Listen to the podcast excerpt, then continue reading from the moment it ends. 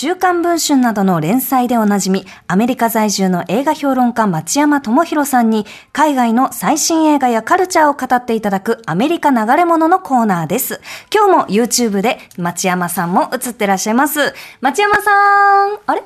お、はい、よろしくお願いします。よろしくお願いしま。ますあの、先週ご紹 Wi-Fi 介。大丈夫かな？はい。あ、大丈夫そうですよ。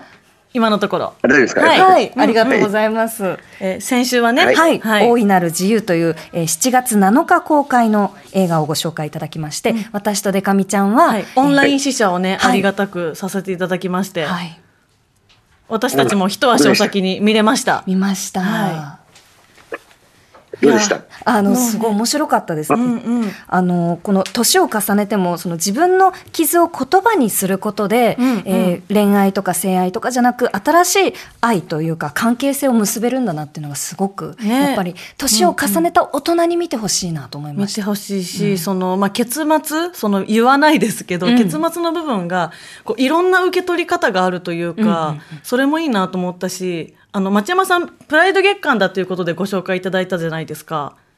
はい。あの日あの帰りに渋谷のモディという建物の1階でプライド月間ポップアップショップっていうのをたまたま私先週の火曜日に見つけてはい。であのアライを示す缶バッジをね買ってねあの今カバンにつけてるんですよ。なんかすごいこう町山さんに紹介していただいたことうんで、うんなんかすごくそういうのにもちゃんと関心向けようって思ったし、うんうんはい。ああ。なんかすごくいい素タイミングで、でそのポップアップショップなんかコカコーラさんがなんか協賛してて、ええ。あのお話聞くだけで全員にジュース配ってて、ちょっとそこに関してはやっぱそこまでこうしないと。こうお話聞いてってこうやんないとっていうのがまだあるんだなとかもいろいろ思ったけど、なんかいいタイミングで映画を紹介していただけたなという気持ちになりました。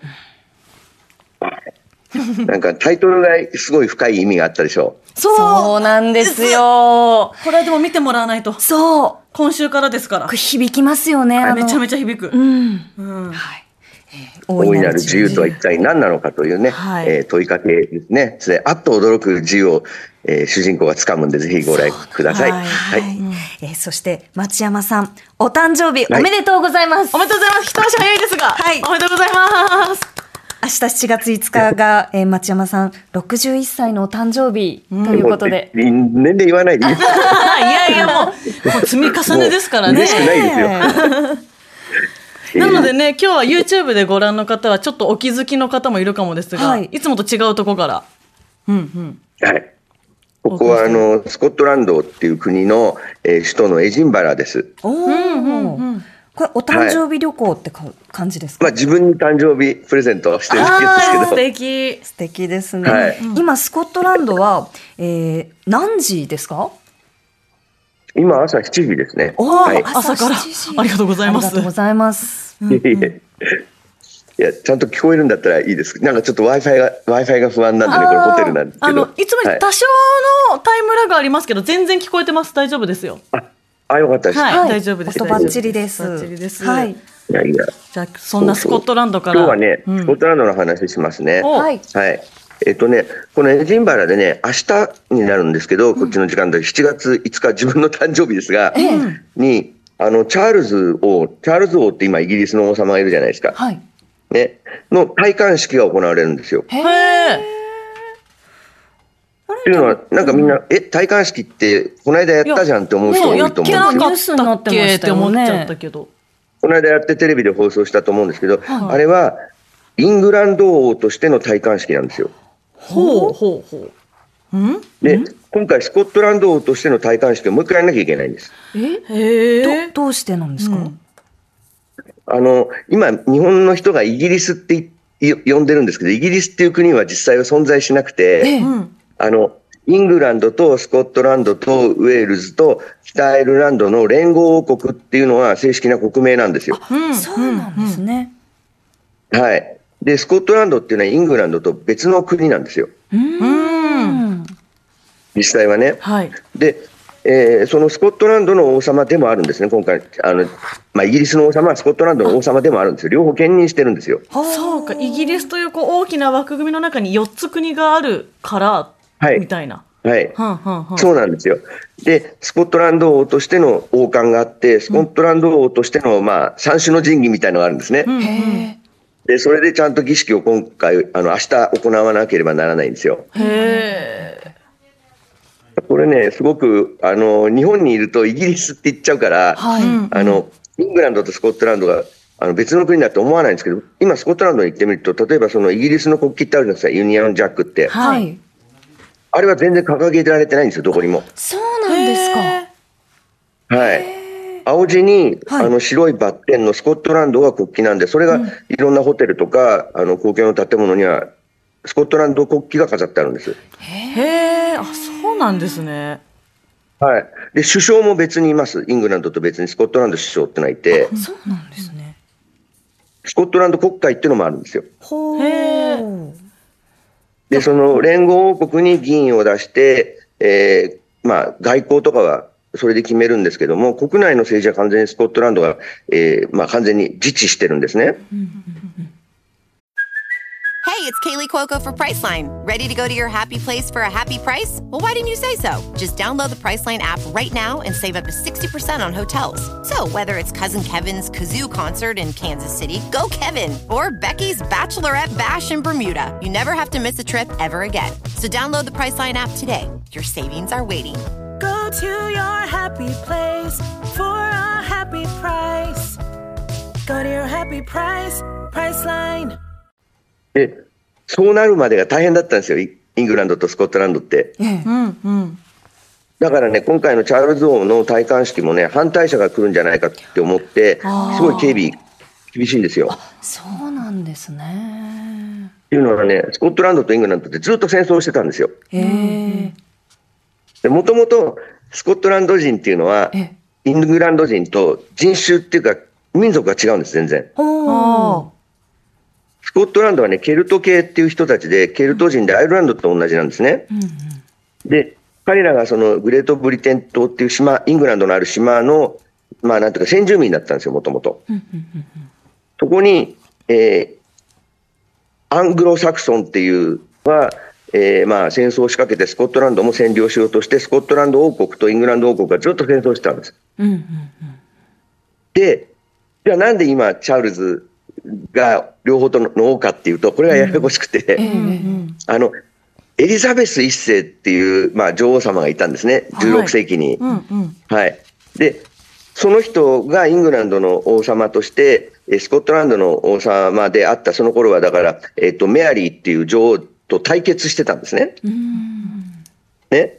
ところが、エリザベスさんが未婚のまま死んでしまったんですよ。おそしたら、まあ、その前にメアリー女王を殺してるんです。スコットランドの女王、邪魔だからね。エエリザベスはメアリー女王を殺したんですけど、その後、エリザベス女王が亡くなったら、王位継承者が一人しかいなくてええ、それがメアリーの息子だったんですけれども、ジェームスって人ではい、その人がイングランド王の血も継いでたんですよ。おお。おばあちゃんがイングランドのお、なんていうか、お姫様だったんです。ええ。あ。ええ。ちょっとややこしい状態に。すごいややこしいんですよ、ねその人しか王様になれる人がいなくて、その人がイングランド王とスコットランド王の両血を両方継いでたんで、イングランド王、スコットランド王っていうものになるんですよ。はあ。そこでなんか誰か見つけようってやっぱうんできなかったんですね、どうしてもね。まあ、できなかったですよ。そうでねその方が良かったですね。そしたら、それまで戦争してたスコットランドとイングランドは一つになれるから。そっか。ほど。なんかたたまたまではないんだけど、なんか良かった感じになったのが。そうですね。ね、で今のチャールズ王とか、今のそのイギリスの王家は全部そこからつながってるんですよ。そういうことか。だから時々あの、チャールズ王とかが、スコットランドの服ってわかります？あの、キルトっていうスカート履くの、チェックの。はいわかります。タータンチェックのね、スカート履いてるのは、はい彼はもうスコットランド王の血を継いでるからなんですよ。なるほど。今ね、あの、町山さんも、その画面の中で、えっと、タータンチタックのお召し物を着てますね、はいシャツを。はい。これスコットランドの人たちの、なんていうか、紋章なんですね、このタータンチェックそうは。なんですね。で部族によって違うんですよ。ええええええ種族によって。えーはい。で、でもチャールズ王が今回スコットランド王として戴冠するのを嫌がってる人たちも多くて、うん。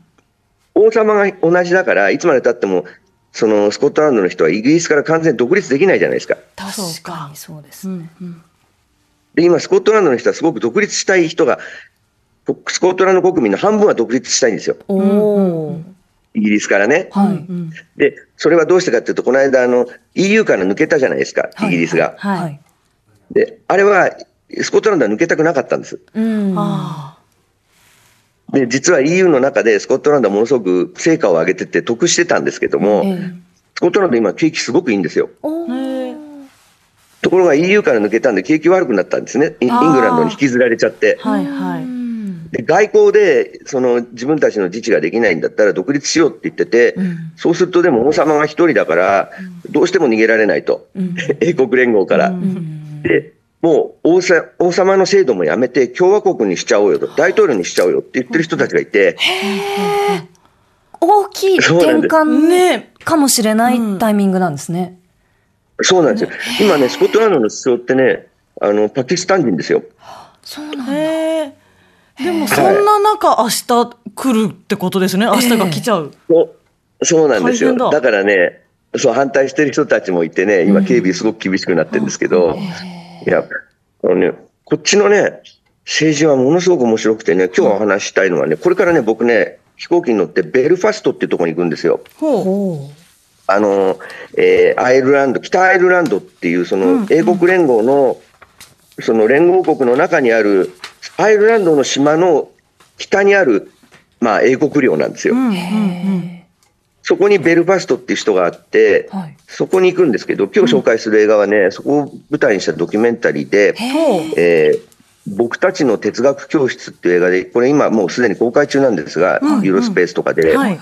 えーベルファストっていうのは、その、さっき言ったアイルランドなのに英国領って言ったでしょ、うん。で、どうしてかっていうと、あの、もともとアイルランドっていうのはイギリスに全全全土を占領されてたんですね。なんていうか植民地だったんですよ。うんええうん。でも、1920年代に革命戦争を起こして、えー独立したんですね、イギリスから。ところが、独立するときに、北アイルランドだけ英国に残ったんですよ。ほで、どうしてかっていうと、北アイルランドに住んでる人の半分以上はその時は、スコットランド系の人たちだったからです。う。う。うんん。なるほど。ものすごいややこしいんですが、はいえースコットランドの人たちはイギリスと一体になってから、その北アイルランドに植民したんですよ。うんうんうん。ね？だから、北アイルランド地域はアイルランドなんだけれども、スコットランド人が多いところなんです。うんうん。なんか何重にもこう、わかんない感じになってますよね。そうそう。結局、どの国だみたいなね。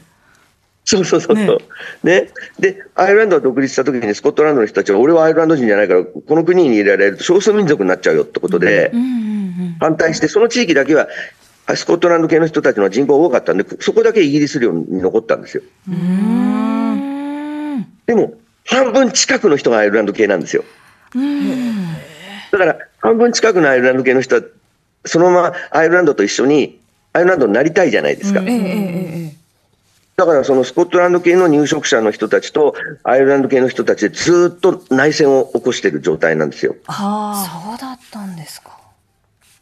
で、その1969年から内戦が厳しくなって、1999年に停戦条約で一旦停戦するんですけども、スコットランド側とそのアイルランド側がそのベルファストでね、で、その30年間に3500人がその内戦で戦死してます。結構その最近の話ですね。3500人ってす、そう最近の話ですよそう。ですね。10年間に1000人以上死んでるんですよ。あ。へえ。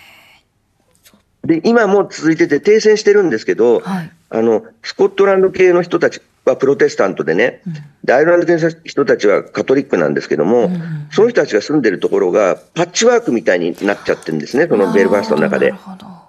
で、そこの角までちょっと、そうそう、一緒に住んでて、そこの角まで行くとアイルランド系で、そこのスーパーはスコットランド系なんだけども、そこの飲み屋はアイルランド系とかになっちゃってるんですよ。うわあ。じゃあ、いつ、どういうその日常の生活の中で、はいえー相手と、はいあの向かい合ってもそうそう。おかしくない？おかしくないんで、そうならないようにってことで今壁作っちゃってるんです。あなんだ。混じり合わないようにってことで、街中に壁がある状態で、分断されてるんですよ、徹底的に。で中心部のビジネス街とかはないんですけど、壁は。住宅地のところは完全に壁で分断されてて、その昔のドイツとかみたいになっちゃってるんですよね。東西に分かれたところ。なんかパッチワークみたいになってもねそのそれはそれとして住んできたら一番理想だけど、やっぱそんな綺麗にはいかないんですね。壁立てちゃうのか。いかないですよ。ねねえ。やっぱりこう綺麗になってないから、その、えープロテスタント地域にい一つだけ残ってしまったカトリック学校とかそういうのあったりするんですよ。うちになっちゃって。なるほど大変そう。で、この映画のね、僕たちの哲学教室の中で出てくるのは、はいあるカトリック系の小学校が、その、えープロテスタントの地域に残っちゃって、住宅地に。そしたら、プロテスタントの人たちが、その、小学校に通うその子供たちに唾をかけたり、まあ、火炎瓶投げたりするっていう事態になったことがあるんです火ね。炎瓶を。はい。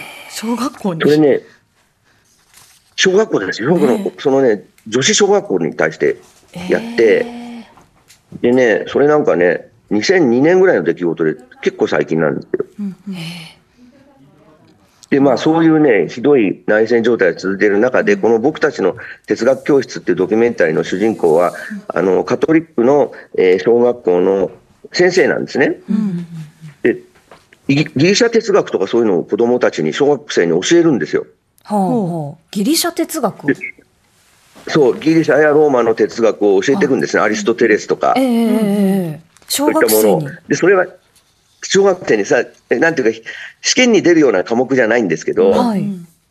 で、なぜそれを教えるかっていうと、はいその、ここの子供たちのお父さんとかおじさんとかおじいさんは内戦に参加してた人たちなんですよ。うんうんで、3500人も死んでるってことは、まあ、子供たちの親は殺したり殺されたりしてるんですよ、みんな。ね。そうすると、子供に何て言うかっていうと、あいつらを許すなとか、殺せとかいう教育をしちゃうじゃないですか。どうしても。ね、お前のおじいさんは誰に殺されたと思うとかね。あのおじさんはね、あの息子さんを殺されたんだとかいう話をするから、こう、憎しみと復讐が、の連鎖が止まらなくなっちゃうんで、で、この小学校では、そういうことをするとどうなるかと。ね？人を憎んだりすると、結局どうなるのかってことを教えていこうとして、その先生が哲学のプログラムを始めたんですよ。はあ。なんとかその憎しみの連鎖断ち切るために。はい。えでも結局、親は違うことを教えてくるわけじゃないですか。その時代のな中で、その親たちも別に悪人じゃないんだけども、そうならざるを得ずにそうなってるから、はい。子供たちはそうなんですよ。混乱しそうな。家に帰すごい混ったら。乱してます。そう。だからね、その子の一人がね、いやでもお父さんはやられたらやり返せって僕に言ったよって言うんですよ。で先生は、じゃあその時にお父さんと喧嘩にならないように、ちゃんと議論をする練習をしようよって言うんですよ。暴力じゃなくて、言葉で相手とコミュニケーションを取る、その、そもそものところを、まず小学生から教えていくっていう。そうなんです。で、ギリシャ哲学っていうのは何かっていうと、議論をしていくんですよ。はいはいはいはい。もともとほら、あのー対話形式なので、ギリシャ哲学って、はい。何か言ったらそれに対して反論があって、それに対してまた新しい言葉を考えてっていうふうに積み重ねていくのがギリシャ哲学の論法なんで、はい。それをやるんですね、この学校で。で、ね、君がその怒って彼を殴ると、その後どうなると思う？って、そうすると、うん、彼は僕のことをね、ずっと嫌いになるだろうね、と。ね、それでいいの？一緒に暮らしてんでしょ？っていう話になるんですよ。で、その彼らはその自分たちがその住んでいるベルファストがそういう状態で内戦になっていることと、やっぱり結びつけてしか何も考えられない子供たちになってるんで、で、例えば怒った時、じゃあ友達に殴り返すんじゃなくて、なんか別のことを考えたらどうだろうみたいなことを先生が言うんですよ。で、楽しいこと考えたらどうだい？って言うんですね。ええで、君は何が好きとか、子供たちに好きなものを聞いてって、まあ、子供たちサッカーが好きって子もいれば、そのポケモンが好きって子がいたりもするじゃないですか。だから、ガーッと怒りが湧いてきたら、じゃあポケモンのこと考えたらどう？みたいな。ねするとどういう気持ちになるって言うと、楽しくなる。じゃあ少し怒りが収まるよねって、そうやって教えていくんですよ、子供たちに。でもそれを教えてくれる大人がずっといなかったわけですもんね、ねその環境にはそうなんですよ。うんそうなんですよ。だからまあとにかくね、ベルファストはね、これから行くんですけど、ええあの、パブとかにこう写真が飾ってあって、ここで爆破されて5人が死んだとかね、許すなとか書いてあるんですよ。うん。で、街中ね、壁画でね、プロパガンダが書いてあって、そう、この土地は我々の土地だとかね、プロテスタント側の人が書いてたり、ええアイルランドの人たちが、あの、ね、ハンガーストライキで死んだ、えー自分たちの、その、じ、なんとか英雄の絵を飾って、彼のことを忘れるなとか、街中にプロパガンダしてあって、で、そうかと思うと、もうやめようよってプロパガンダもあるわけですよ。うん。もう忘れよう、やめようとか、先に行こうって書いてあるのもあって、みんなが自分たちの考えてることを街中の壁に書いてて、すごいことになってるんです。へえでもうこの子供にその哲学で暴力の連鎖からこの一回離れさそうとするその先生うんご自身に対してその別のはい派閥の人から何かこう意見があったりっていうのはないんですかね？いや、だからこの学校自体で、こう、授業やってると突然爆弾があったって言って、避難するところもあるんで、やっぱりあるんですよ、うん。それは。でもその中でね、この先生自体、ケビン先生って言うんですけど、はい。この人ね、エルビス・プレスリーっていうね、まあ、ロックンロールのキングが大好きで、はい。はいプレスリー。いつもプレスリーの曲を聴いてて、部屋中プレスリーのグッズだらけっていうね、オタクなんですけど、で、常にね、今かかってる曲をかけてるんですよ。あいいつも？はい。この人ね、プレスリーの曲をいつも聴いてて、どうしてかっていうと、イライラしたよ、頭に来た時にこの曲を聴くようにしてるんですね、このケビン先生は。先生自身もそうやってしてたんだっていう、自はい分なりのそのコーピングを見つけるっていうことなんですね。そうなんです、そうなんです。で、これはね、If I Can Dream っていうプレスリーが実際に作詞はしてないんですけど、こういう詩を書いてって言って作らせた曲で、これはあの、アメリカで1968年にその黒人漁権とかね、はい。えっ、と、人種隔離を撤廃するとかした人なんですけど、暗殺されたんで、この人のことをですね、なんと追悼してプレスリーが、エルビス・プレスリーが作った歌で、えー夢をね、僕が見るとしたらっていうね、あのーまあ、歌詞でね、プレスリーが作った歌詞っていうのはすごく珍しいんですけど、はい。これをいつも聞いてるんです、このケビン先生が。だから、本当にベルファストがその平和になって内戦になる日がいつ来るのかわからないけれども、決して夢はしてないっていう歌でこの映画はですね、えー締められてるんですよ。すごい思いのこもった曲なんですねいろんな、うん、はい。そうかこれがこれが、えー僕たちの、はい、哲学教室で、えー日本東京ではユーロスペースでまだ公開中だと思います。はい。はいいやこれはぜひ見たいですうん見ね。ましょえー今日は公開中の映画僕たちの哲学教室をご紹介いただきました。町山さん、旅行先からありがとうございましありがとうございましたた。はい、どうもでした。ベルファストに行ってきますいっ。てらっしゃい。おめでとうございます楽しんでください。以上、アメリカ在住の映画評論家、町山智博さんのアメリカ流れ物でした。